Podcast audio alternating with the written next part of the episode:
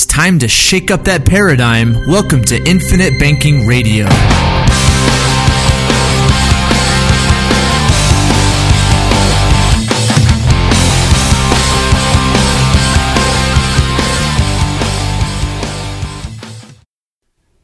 Hello, everyone, and welcome to this edition of Infinite Banking Radio. I know this isn't the voice you're used to hearing, but Patrick is out of the office and out conquering some corner of the world. So this is uh, Brad Gibb's sitting in place for him, and we've got Noah Kelsch today. Hey, how are we doing, Brad? Good, Noah. Nice, good to have you here. You excited? Yeah. Yep, I am. Well, we are going to discuss the ever exciting topic of life insurance dividends. And this is definitely something that's on the mind of, of anybody researching infinite banking or looking into life insurance in general. This is this is one of the major benefits, and it's it's something that I think our, our listeners will enjoy getting a little more information on and maybe clearing up some misconceptions they might have had. Sure, sure. Yeah, there's uh, I get a lot of questions about about the dividends and and uh, yeah, I just I wanted to clear some things up uh, over the podcast. Okay, well you're the man for it, so let let's just jump right in. Uh, let let's just start very basic. What are what are dividends? So, so dividends basically are, are a disbursement of the company's profits. Um, the insurance company, the insurance company obviously has expenses and things like that every year, and and uh, once all that's tallied, um, profitability uh, profitability goes back to the policyholders. So it, it would work really essentially the same way a dividend works with a share of stock that you would buy. It's, it's the leftover money that the, that the company isn't going to use and they're able to disperse out to their owners. Yeah, that's that's exactly right. Yeah. Okay, so we, we can think about it in the same way. So what in terms of an insurance company, what kinds of factors would go into determining their profitability? So so some of the some of the considerations the uh, the insurance companies have are are one uh, mortality costs or or what what are they going to pay out in death benefits in that year uh, the other one, simply put, is uh, is what is the cost of doing business for that for that company? So, personnel, employees, rents, sure. just all the operating expenses of sure. the company, right? Yeah. Yep. Okay. Absolutely. Anything else? Uh, so, you know, I mean, they've obviously got uh, they've obviously got buildings and, and different things like that that they've got to they got to take into consideration and and uh, the actuarial the actuarial science behind behind insurance insurance policies. Yeah. So so the first one you mentioned there was was the the cost of life insurance. That's all pretty well nailed out ahead of time by actuaries. That, that's all. I mean, they know what they're making pretty much going into that. Sure. Uh, you know, operating expenses, and then the last part that, that's going to go into this is as the insurance company receives all of our premiums, and they're waiting for a long time, hopefully a long time before they pay out our death benefit. What do they do with the money that they're holding?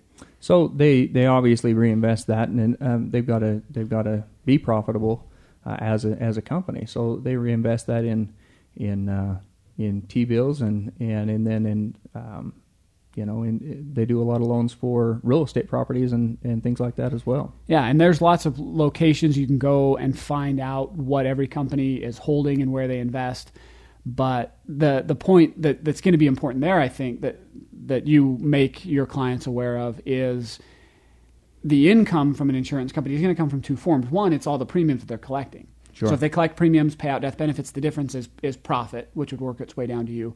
But they're also holding a lot of assets that they're investing and generating returns on, which would also be income that would work its way down into a dividend. Sure, sure, yeah. absolutely. Uh, yeah, the insurance company sells a lot of different products, uh, variable products, term products, uh, annuities, and different things like that.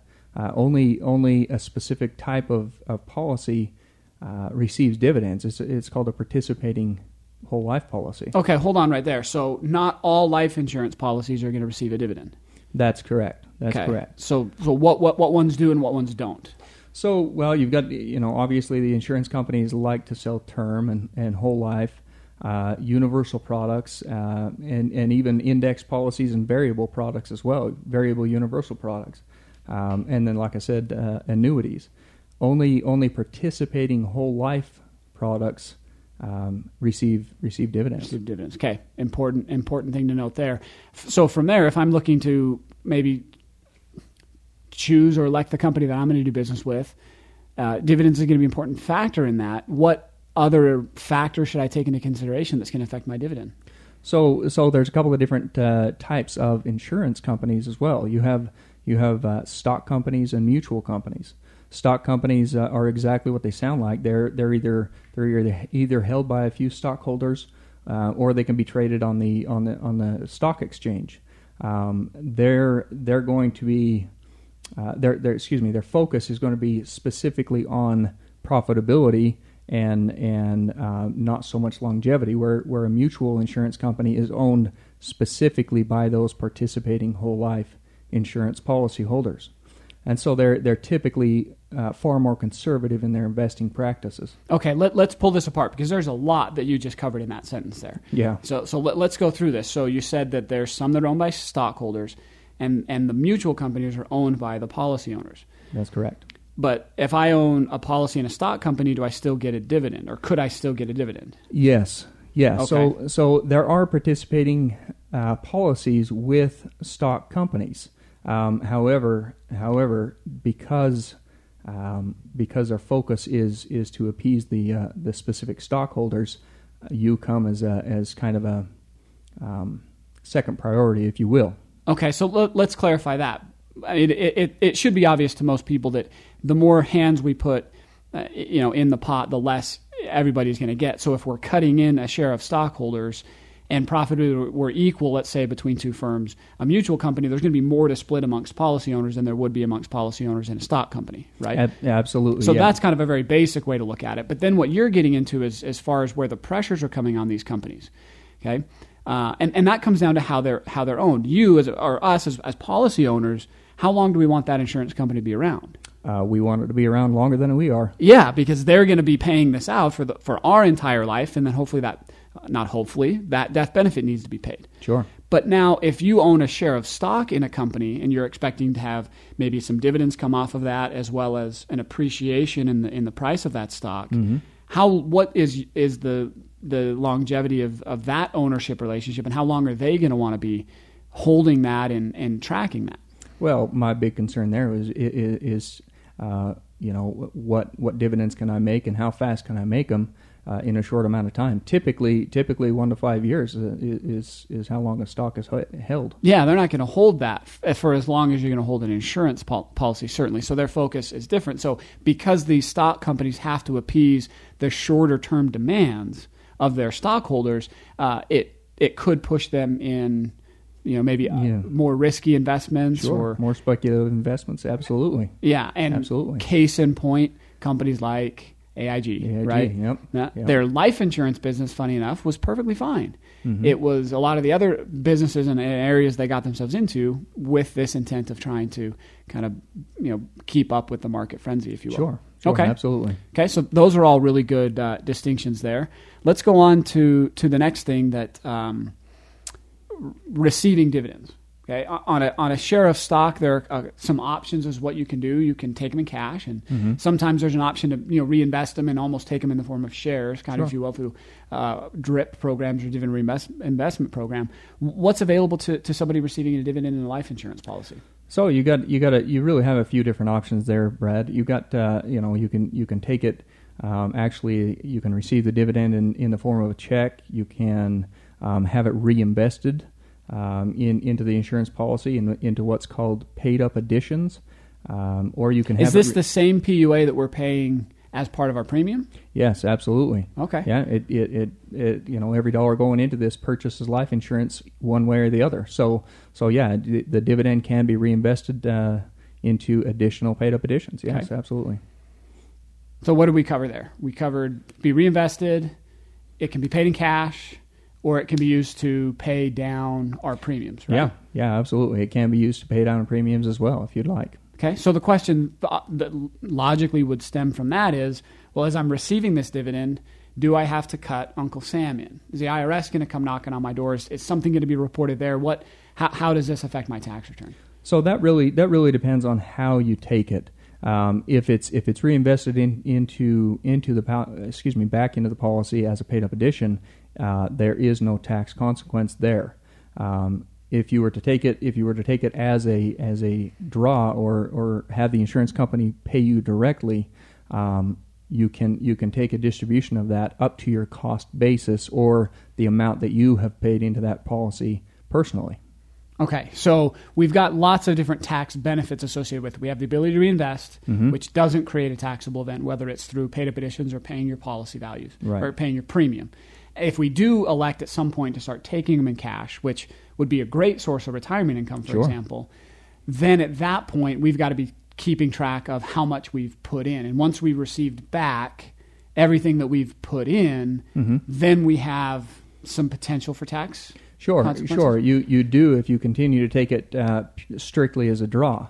Uh, however, if you if, if you have the uh, the dividend reinvested at that, at that point in time and just take loans from the policy, you can still use the cash values throughout your lifetime tax free. Okay, so in a nutshell, no matter what form I take my dividend in, there is always a way to structure this to where there's no tax consequence. That is correct. Okay, so understanding that is is key. That that's great. Yeah, and so the the other thing too, the IR, the reason the reason you can take that as a cash draw up to the point, up, up, excuse me, up to the amount that you've paid into it, is because of how the IRS views it.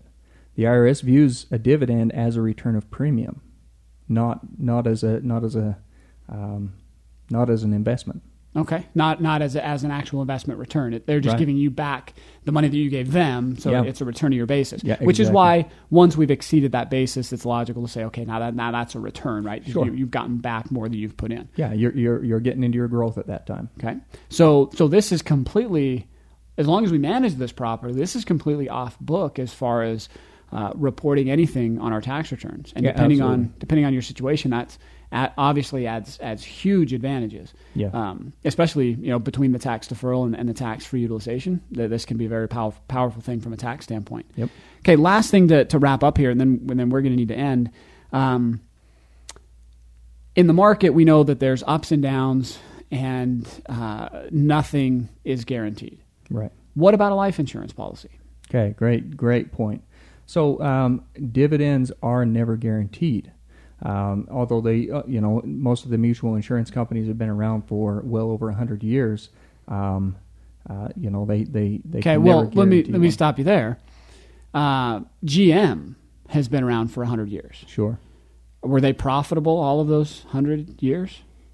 Mm, probably not. Well, no, I remember in what wasn't it 2008 or so, we all wrote a check to them, right? So they've been anything but profitable, even though they've been around. What makes a life insurance company different? That maybe a, a, a mutual insurance company that's been around for 100 years. What makes them different?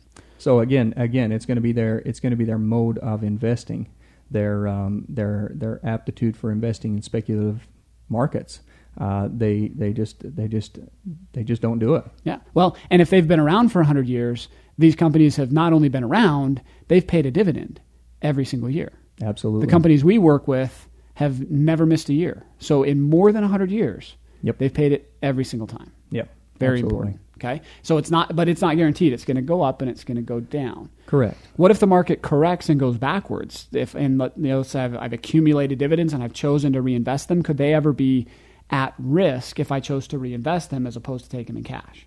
Uh, well, not typically. No, not typically. They're they're because because the whatever dividends are uh, accumulated and added to your added to your cost basis, that is your new cost basis. You can never you can never lose from from the amount of money that you have in there. Okay, so the the volatility, I think it's it's important to point out the volatility is in how much dividend you're going to receive. But That's there can right. never be a negative dividend. No, that, no. that doesn't once make sense. once the dividend's added to your cash value, that is your new your new basis. Okay, so that, so there's no real risk in reinvesting that the same way there might be in reinvesting in stock because then you could reinvest it could fall and then Yep. you're out what you put in. Where in this case, as it, and this is why most of our clients, while we're accumulating the policy, we are reinvesting those, building that cash because we maintain that once it's cash value, cash value is cash value is cash value, and it Yep. has all of the guarantees, all of the asset protection, all the benefits that go along with it. Yeah, yeah, absolutely. That's that's typically how we structure them here, and then and then uh, in in later years in retirement, then then you know we, we might take distributions as as cash later on, but typically speaking, they are just rolled in and, and purchase more paid up additions. Okay, boy, I, I think we've covered most of the bases. How about you? Anything, Yeah. Anything else? No, I think that's uh, I think that's good. Okay. That answers a lot of the main questions that come through. Okay, thanks for taking time, Noah. Thanks for downloading Thank you, this Brad. this podcast and- and listening, and hopefully this answered uh, maybe some lingering questions you might have had regarding dividends. And Uh, hope you've enjoyed the episode, and look forward to talking to you or uh, you downloading the podcast next time. Yeah.